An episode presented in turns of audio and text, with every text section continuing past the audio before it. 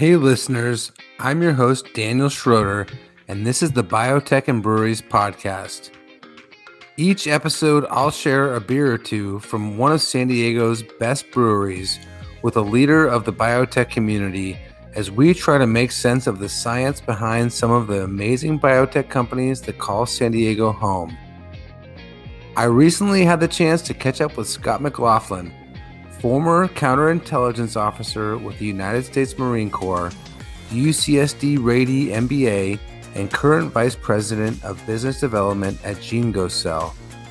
Our conversation covered a variety of topics, including what the transition from the military to the life science community was like, how GeneGoCell is trying to help breweries manage their yeast, their effort to develop a common sense COVID navigation strategy, and more.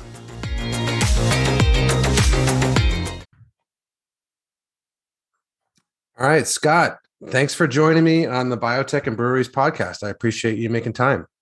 Daniel, uh, thank you very much for having me. Happy Monday. Uh, I'm I'm happy to be here. Yeah, well, great. Uh, well, I'm excited for this because you have actually introduced me to a brewery I had never heard of before. So let's let's start there. We'll, we'll get into your background and a little bit about the company uh, in a minute. But first, you know, it, Protector Brewing is the name of the brewery. I've got it ready to go right in front of me. We've got their their organic hazy IPA. You, you seem like you've got some familiarity with them, and uh, would love to kind of understand kind of why why you picked Protector. Yeah. Um, so Protector Brewery is a veteran owned um, organic brewery. It's owned by Sean Haggerty, who is a uh, former Navy SEAL. He is also a uh, graduate of the uh, UCSD Rady School of Management, um, where he got his MBA, and that's the same school that I got my MBA, and our CEO and founder of GeneGoCell got her MBA and also one of our uh, our NGS account manager Tegan McDonald got her MBA. So there's this connection right there um, where we all uh, we all kind of share that alumni.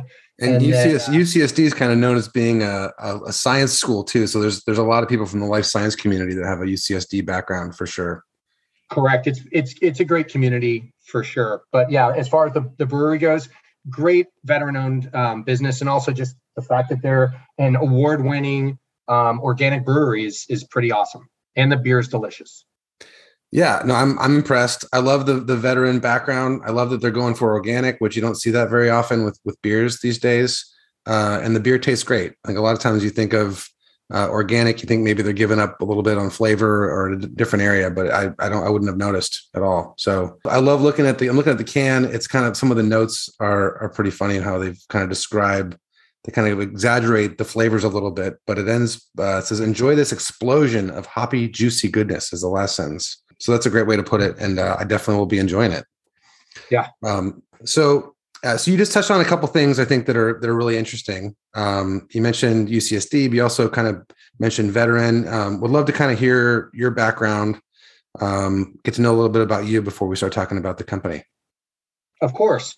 Um, so I joined the Marine Corps in 1995. Uh, I did a full 20 year career. I was a counterintelligence agent and an interrogator and a uh, human intelligence source uh, operations specialist. So I kind of was in the uh, intelligence side of things. Um, uh, you know, I moved to San Diego in 1995 when I joined and went to boot camp and kind of always returned here throughout my career. I got had the the you know, good fortune to be a Marine drill instructor down at the recruit depot next to the airport. That was a blast. And that kind of like set me up to wanting to stay here um, after I retired as well.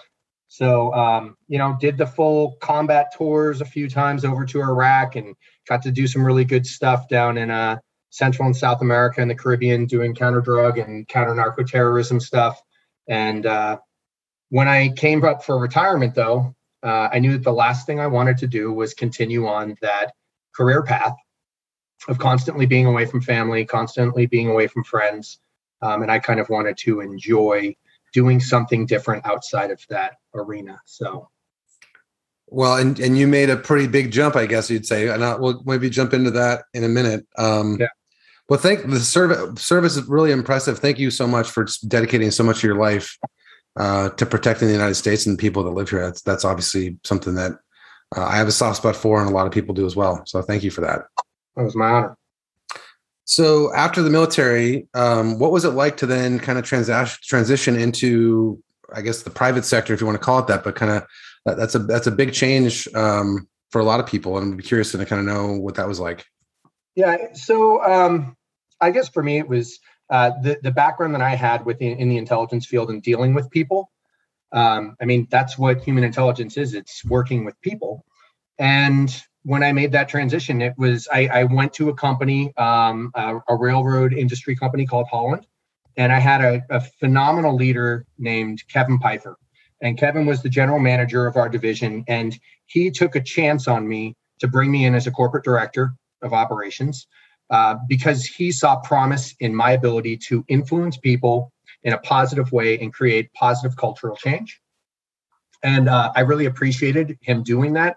And I flourished where I was at. It was a great opportunity, a, a great organization to spend some time in and get my feet wet in the corporate, uh, in, you know, in the corporate world after military and after transitioning. That's great. Um, and then I think you, so. From there, you mentioned UCSD. So, at what point did you decide um, to go to kind of go back to school? right? I mean, that must have that was a big decision, especially having a family. Yeah. Uh, so 2018 um, is when I, I, I joined the the Rady program. I was looking at several schools in the area, and I just felt that UCSD had the best um, the best MBA program in Southern California. Um, a lot of people put the USC program, the Marshall School. I know that that is a phenomenal program, but for what I was looking for and my interests, the the Rady program uh, fit it to a T. They have an amazing weekend program. Uh, that uh, the cohort was just phenomenal, and um, in fact, that's where I met the founder and CEO of our company. She was in my cohort with me, going back for her MBA, even though she already had a PhD in immunology, and um, you know, it was just a great opportunity to get back in there, learn a little bit more, and further my career, understand business um, a bit more as well at a, at a great at a great school. Did you so when you made the decision to go back to school and get an MBA, did you did you think you might at some point jump into the life science world or did you did you have a specific uh, kind of industry that you're interested in or how did that um, come about? Uh, you know i really wasn't sure at that point. I just knew that i wanted to do more. And honestly going to that program is what opened my eyes to other industries and to other opportunities and and really let me see that um, you don't have to be an expert in the field you go into as long as you don't swim outside of your lane. So, getting into the life sciences industry, if someone's willing to take a, a gamble on you and bring you onto their team, but you can contribute in what you are strong in, um, you know, with our company, we do really, uh, just really interesting and super high tech science things that when I first showed up, I had no idea what they were talking about. And in the past seven months, they have they've really helped me learn, and and I can speak intelligently, kinda about a good amount of what we do now. Um, but honestly, I don't think I ever would have considered this had I not gone to that uh, to that course and was involved with all these different backgrounds. Um, you know, we had every type of background you can imagine in a small cohort, and it was a, an amazing experience for me. I learned uh, not just about business, but more about people as well, and that was great. Yeah, and I I relate um, very well to that because I, like you, uh, am often feeling like I have no idea what these scientists are trying to tell me. So, I I work in the banking world as my day job, um, so I understand finance and, and dollars. Uh, but when I have conversations with people that are you know running a life science company, it's a lot. Half of it goes over my head most of the time. So um, that's kind of why we're here. Why I'm doing this is to try to learn. Um, so that, that's it makes me feel a little bit better thinking that I'm not alone in that, and that there's others out there that occasionally are you know kind of scratching their head too, trying to trying to learn. But um, but so you've been you've been um, maybe that's a good time to kind of transition into a conversation about how you joined uh, GeneGo Cell. I think you've been there for a fairly short period of time, but it sounds like you've been able to jump in and kind of pick things up quickly. Correct. Um, so I joined in March of this year, and um, you know the company is is relatively young as well. We're coming up on our one year anniversary. So um, we were founded in November of 2020 by uh, Elizabeth Zhang Chen. She's our CEO and founder. Um, she's a PhD immunologist. Um, and our company, the name Gene Go Cell, uh, is a reference to genetics and cellular. So um, Elizabeth has a background and expertise in flow cytometry, where she is just an expert at all things flow cytometry, um, and also just has family connection to other professionals in the genomics industry uh, that allowed us to combine those two into an organization and into a company that can specifically um, address some of the specialized services needed in the life sciences industry. Um, so that was a mouthful. Uh, but it's definitely not something I would have been able to say seven months ago. I can tell you that. Uh, You've got the lines memorized. made up on the spot, I promise you. Um, but no, so uh, you know, I think something that's important uh, is just to mention how new the cell and gene therapy industry really is. If you think about some of the technologies that are currently being utilized today, um, you know, we've known about uh, you know, DNA and things like that for decades. But look at CRISPR and how relatively new that is to gene editing and how quickly that technology is developing. And there's new versions of CRISPR that are coming out, it seems like monthly. Um, and with all of those things, though, there's a huge need to ensure that there's safety in the development of those uh, gene and cell therapies. And that's where uh, Cell really thrives and why we were uh, why we incorporated was to address those safety needs, uh, specifically with our genome editing verification service. And then also, you know, we're going to talk about a couple of the other services that we spun out um, that that uh, revolve around using uh, flow cytometry. Okay. And when you say uh, so, gene the genome, the term genome, and then genome editing, that that's one that you hear um, frequently. But when you say genome editing verification, um, not to put you on the spot with the science, but what what does that mean exactly? Because I think um, I uh, I would love to kind of understand that better. Of course. So um, so let's say you're doing uh, a CRISPR edit, and they're making a double strand break in in the genome, and um, they're they're doing something. Maybe they're doing an insertion, so they're putting something in there into the gene. Yep. Um, just the way that that technology works, it's not going to make just one cut. It can make multiple cuts throughout the length of that full genome.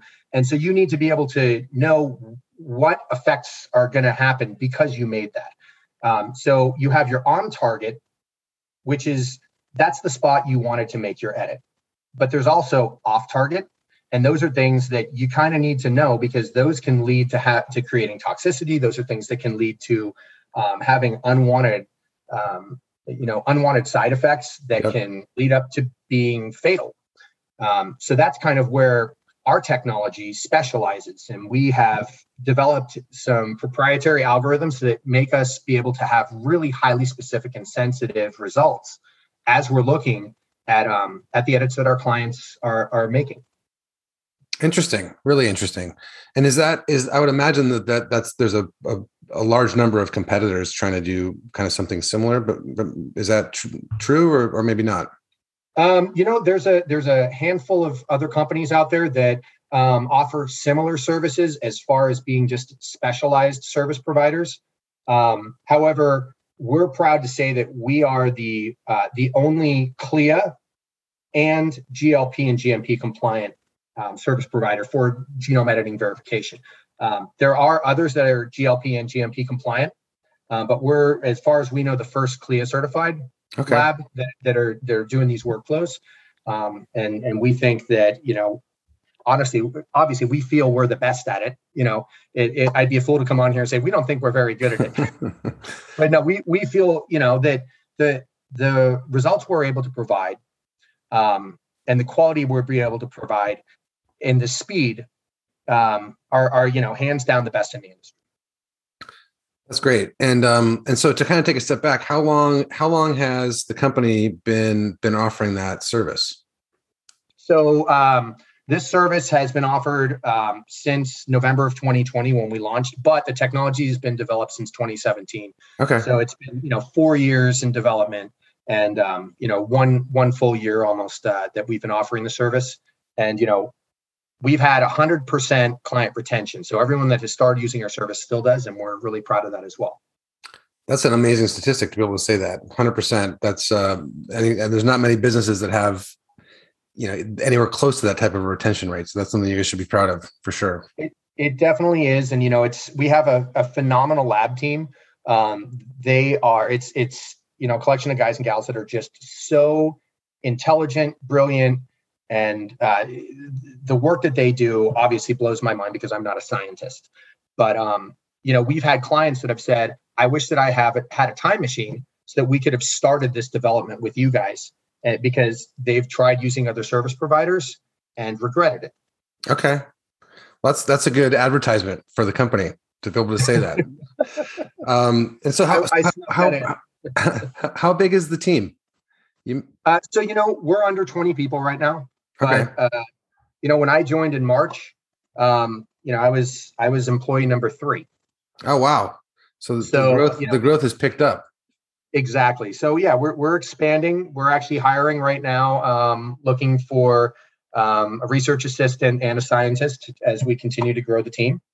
So that's uh, you know that's positive. It's great to be able to say that we're still growing and we're still looking for more you know more quality people to join the team. Yeah, absolutely. Um, and so I think you had mentioned when we talked previously. I, I know you you didn't share the details, but you mentioned that there was an interesting link uh, between a few of the team members. I thought maybe it may have something to do with how the company came together. Um, but I wanted you to elaborate on that because it sounded it sounded fun. Yeah. So um, honestly, the I, you know I spoke about UCSD previously, and uh, so three of our you know our our small group are all UCSD Rady MBAs. So our founder Elizabeth, me, and we're in the same cohort and then um, and then also our NGS account manager Tegan McDonald. She is also a Rady MBA. Okay. And then there's a few other people uh, in the company that were are um, are Tritons, but not part of uh, the MBA program. So okay, you know, it's just interesting that we have you know a, a good portion of our company are graduates of UCSD.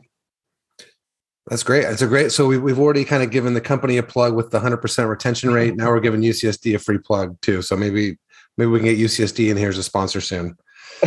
um, and then you there, I know there's some other service lines um, with with the company. We just obviously spent some time talking about genome genome editing verification as one, um, but you guys are doing a couple other interesting and exciting things, I think, as well. Correct. So um, you know, the first thing that kind of brought us to Protector um, is is a service that uh, we tried out. It was a trial. We wanted to kind of help the San Diego brewing community because um, I mean, we're the mecca of craft brew. Uh, and so using our flow cytometer, we were able to develop an assay that could detect um, the viability of brewing yeast. And, you know, there's already services out there that can let you know if your yeast is living or dead, but we were able to use, you know, our expertise there to identify living, damaged, and dead cells, which, uh, you know, Sean at Protector um, was great in helping us develop that assay because it really lets uh, the brewers um, uh, know a little bit more about the behavior of their yeast when it's in that process, and that can be the difference between losing a batch and uh, and keeping a batch. And that's also the difference in having to repitch your yeast, which saves you money um, and can kind of guarantee a flavor profile, or having to start with an all new uh, some all new yeast, and that just costs money in the long run. And um, sometimes you don't get the exact same flavor profile you're using or you're looking for in doing that. And so did that so you couldn't have been located in a better part of the country than san diego for that as far as opportunities go. I mean there's seems like there's a never ending stream of breweries that could become clients um, was that an opportunistic thing that just kind of came about as a result of that or was it something that if even if you were you know in ohio you'd still be thinking about trying to work with breweries um, I, you know, I, I think it was a little bit definitely location, location, location, because we were right here, and you know, there's 120 some odd breweries between Temecula, OC, and and Chula Vista. Yep. Um, but you know, it also just came down to there's there's a a community of brewers that are interested in paying for a service like that and see the value in the in the information, and there's others that um, that just weren't ready for that, and it just didn't seem to be you know a, a service that would help the greater craft brewing industry in the area. Um, though you know we learned a lot, and we're glad we were able to help um, a number of breweries also refine their process and you know get some great some great tasting beer out there. Yeah, yeah, no kidding. Um, well, and that's that could be dangerous. I feel like there's there's already too many great tasting beers out there. and So if, if there's even more, we might have a, a, problem on our hands here. But well, um, and, and when we were when we were going out there, you know, ch- meeting with uh meeting with clients and going out there and just checking out the different breweries, I was trying to get Elizabeth to to hire an intern to drive us around because we couldn't taste anything because we had to drive to the next brewery after right. that. Yeah. That's a good point. Like if you're the business development person there um, needs a needs a driver for sure. yeah. yeah. I tell you what though, real quick, I'm going to throw a, a, little another one out there, and that's going to be for Second Chance Brewing. Okay. And I don't know if you've heard of them. Virginia Morrison is their CEO. She's great with the veteran community, but also they have this fistful of gummies sour ale huh. that is to die for. So check that out too. I've had a couple sours. So thinking back to what a sour has been historically, it's like it just wasn't for me. But occasionally I've tried them and, and really like them. I think it depends. So that fist fistful of what was Gummy. it? Fistful of gummies. Fistful of gummies. Yeah, and it's like sour gummy bear, but it it's phenomenal, man. All right. There's new ones every day, so I'll have to I'll have to give that one a try for sure. Yeah. Um. So back to the company, I had a couple more questions, and this is more just kind of curiosity about the company. So how the the companies? I think you said you have eleven employees, right? Yeah, right around 11. 12. Okay, so uh, have you guys done any fundraising in the past, or how how, how is as the company has grown? How are you guys uh, able to to kind of foot the bill for the growth? So uh, GeneGo Cell is all internally funded. So um, you know Elizabeth uh, sourced all the funding uh, on her own with her family. That's amazing. Yeah, it it really is. It's kind of a you know uh, but it also it's a testament to the type of driven individual that she is. Yep. Um, it's insane. I don't know when that woman sleeps. She has four kids between i think like four and 13 wow. Um, okay. you know uh, a husband and this business and um, doing it all on her own. And it is just phenomenal and definitely inspiring. Yep.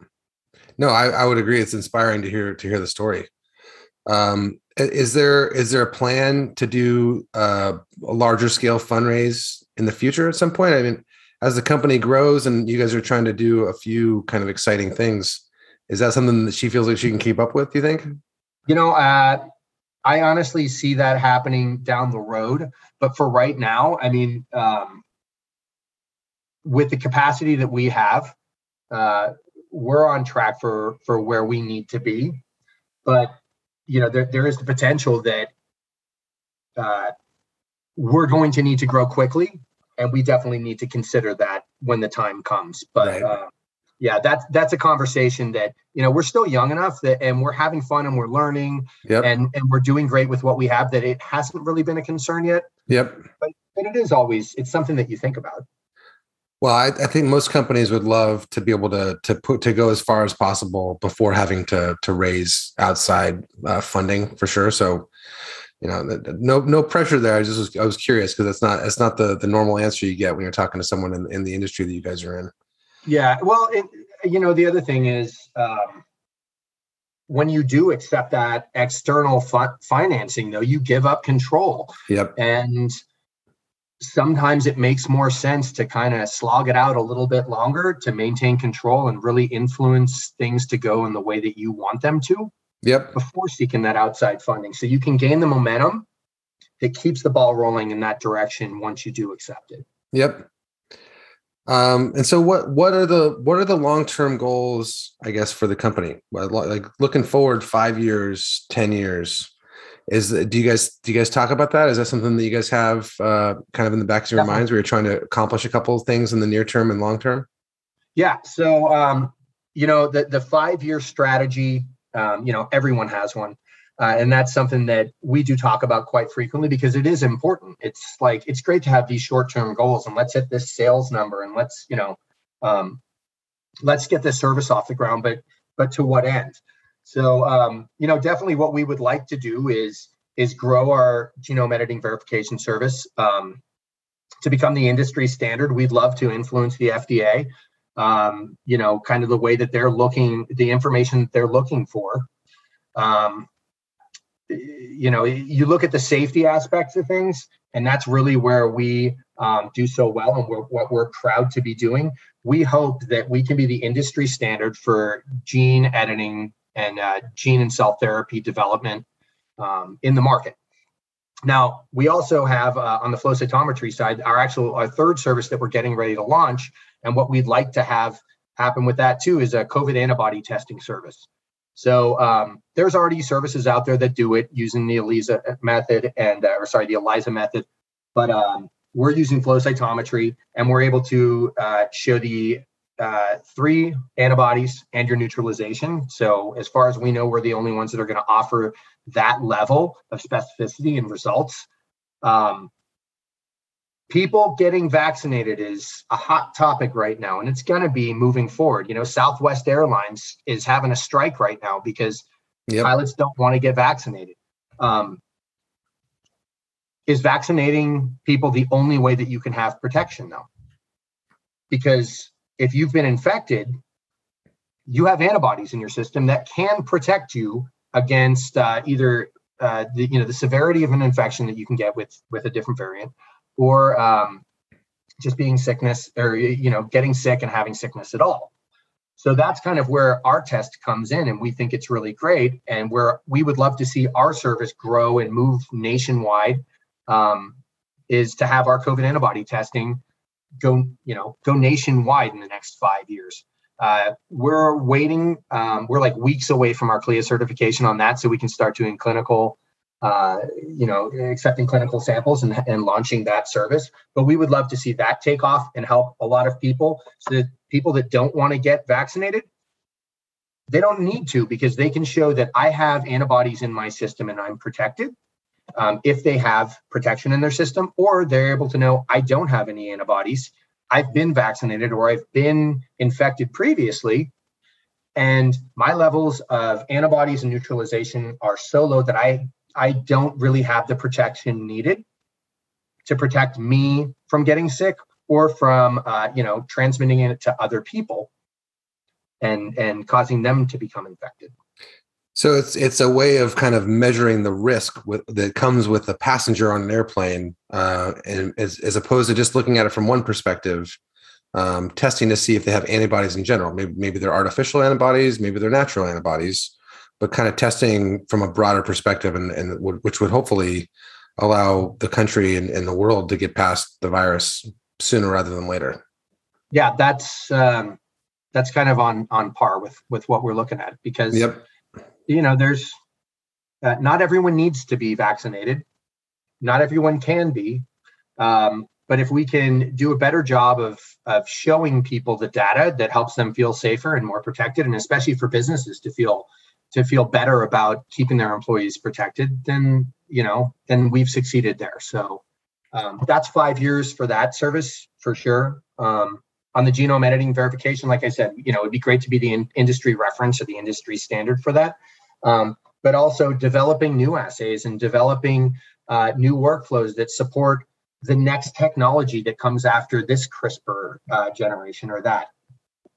Interesting. So on the um, on the antibody testing, I'm always curious when when companies have a product that's kind of built around COVID, which which hopefully in six months or a year, COVID's behind us.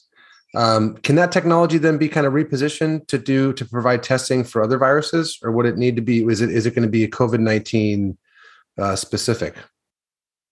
Um, I mean, this service definitely is. It's it's called CAT, so it's COVID antibody testing. right. Uh, and the assay is specifically designed. The work the workflow is specifically designed um, to test for those antibodies. Uh, but that's not to say that, God forbid, some other horrible disease, you know, jumps out at us that we aren't able to use our expertise to help um, identify something with that. But uh, you know, I, I honestly think that COVID is here with us to stay for uh, for at least the the next 10 years. You know there it's gonna it's gonna keep making the rounds. Um hopefully it isn't as serious but it, it's proven to be um fickle and right. and and you know the, it's mutating but a lot of times the mutation will will occur and then the disease kind of burns itself out. Well that isn't happening here. It's continuing to spread and continuing to mutate. And you know everything that science is showing us is that even with herd uh, immunity we're going to have a concern for it. Right. No it seems like you're i don't think you're alone in that in that way of thinking. Maybe i'm too optimistic to think that it'll be behind us in six months I, well what i hope is that uh, you know with with services similar to ours and then also you know more people becoming um, educated on COVID and then, uh, you know, immu- immunization levels going up. Um, my hope is that we can just have a better idea of what we're dealing with and how to approach that in life so that our kids don't have to wear masks in this classroom but not that one and you know we can go to a football game and feel a little bit better about rubbing elbows with our, our fellow citizens yep no, I think that's I agree completely on that. Uh, well, so I think that covers most of what I had kind of on my my list of questions or kind of topics I wanted you to to, to kind of elaborate on. Um, I guess one the one last one I'll leave you with is that I'd be curious just to kind of get a feel for what your take is on the San Diego life science community and kind of what the landscape looks like in general. You know, it's uh that's that's a great question. And the funny thing is like um, you know, I, I listened to uh, obviously the other the other three episodes, and uh, you know, all three of them, Kilu, Mark, and Anna, kind of talked about uh, a common theme. Like Kilu talked about the amount of funding and money being pumped into biotech. Um, you know, Mark talked about how there's all these different services and products being developed to fit a specific niche. And then Anna was talking about how San Diego biosciences are growing so quickly, especially like the fact that 90% of the build out for space for uh, for biotech is already uh, that that was shocking to me to hear that because every time you drive down the freeway you see cranes in the air with, with new construction happening it seems. Oh yeah. I mean we're so we're located right there in uh in sorrento valley and we look across we look across the mesa and we, you know we have sorrento right down next to us we have um, you know, Illumina and all those other companies right across the 805 from us. Yep. Uh, right down the road in Sova, you see all those facilities. You have Nancy Ridge, all those places over there. I mean, the indication that I'm seeing with just the amount of, of space that's being developed as a sport uh, to support us um, is that you know we're the next Silicon Valley. So I know that there's several places that kind of call themselves that, but uh, that's a first. I've never heard that term. I love it. Sil- Silicon Valley. That's great. yeah, uh, I think it's down in uh, like King of Prussia area in in uh, Pennsylvania, but back in that area, there they they have one of those too. Uh, and then also you have up in the Bay Area, just the the biotech hub that's up there. So uh, and, and, then obviously Cambridge, Boston, uh, and Research Triangle. But you know, looking at, at schools that we have in the area, but between UC San Diego, USD, SDSU, UC Irvine, um, even up UCLA. You know, all of that is definitely feeding down where we are, where traffic isn't terrible, um, unless it rains, because everyone knows that we can't drive in San Diego when it rains. Uh, True statement. yeah, but um, but the quality of life in San Diego, you can actually, uh, it's expensive, but you can afford property a lot easier than you can in LA. Yep. You can get places a lot easier and just the quality of life. It's it's it supports um, you know the the type of minds that want to come down here and do amazing things in the life sciences industry. And we have the infrastructure and the space to support it. And you know, they're obviously building out at a speed, hopefully fast enough to support that growth as well. And you know, we're seeing new biotechs popping up constantly. There's startups popping up constantly developing novel uh, technologies and therapeutics that you know hopefully have a positive effect on mankind in the future. Love it. No, that's a great that's a great take and a great perspective. Um, I appreciate that for sure. Well, I think that that pretty much does it. So, Scott, thanks so much for making time to come on the podcast. Uh, a second thank you for introducing me to my new favorite brewery, Protector, for a couple of reasons we've talked about earlier. Um, but I really appreciate you making the time, and uh, hopefully we get to catch up again soon. Of course. Thank you very much for having me. And uh, yeah, we, we need to share our beer in, in real life soon. Absolutely. Let's do it. Thanks. There it is. Big thanks to Scott for the candid interview. To stay in the loop with upcoming episodes, visit biotechandbreweries.com. We'll see you again soon.